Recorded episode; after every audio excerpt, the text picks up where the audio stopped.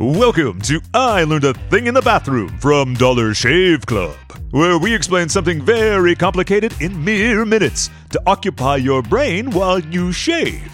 In this edition, we'll be answering the question Can you really sleep off a hangover or a cold? As explained by someone who sounds smart because he's British. The most common piece of seemingly useless advice we're often given is to sleep it off.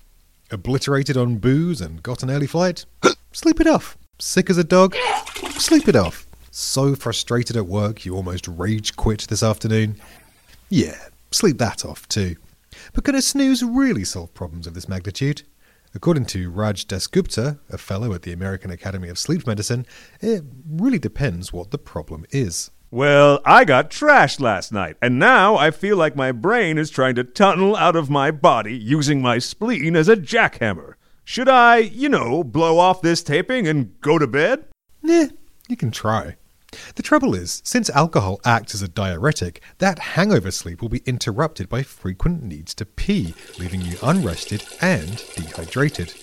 You're better off drinking lots of water and, if possible, eating something containing thiamine, better known as vitamin B1, an enzyme that helps the liver to do its job. That is, scrubbing all the alcohol out of your blood. And where do I find this thigh master? thiamine. You can find it in eggs, beef, and oranges, so if you can stomach a plate of steak and eggs with orange juice right now, and a few glasses of water, you'll feel better much quicker. I'm, I'm good. Uh, thank you. What about a cold? Can I sleep off the sniffles? Rest is actually one of the most effective ways of fighting a cold, so yes. Time is, in fact, the only real cure for a cold. Everything else just helps treat the symptoms. Sleep is also good for preventing colds in the first place, since, says Dasgupta, sleep deprivation decreases your immune system. What about a bad day? Like, say, a day where I spend hours and hours cooped up in a podcast studio with an irritating British know it all. Can I sleep off that level of terrible? Charming. After a crappy day at work, crawling defeatedly into bed does sometimes feel like the only sane thing to do, but you shouldn't do it right away.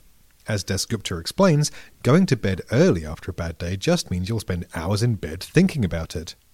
Worse, if you do this enough, you'll eventually associate your bed with being not a place of rest, but a place of stress, and then you're in a whole world of sleep problems. So, what do I do then? Dasgupta advises doing something non stimulating, say, reading in a dim light before trying to go to sleep. If you manage to get some good rest following that, it will actually help you feel more energized and positive the next day, and better able to deal with whatever went wrong the day before. Drinking a whole bottle of bourbon counts as non stimulating activity, right? Tune in next time for more I Learned a Thing in the Bathroom. And in the meantime, head to dollarshaveclub.com for more podcasts and a big old pile of grooming products.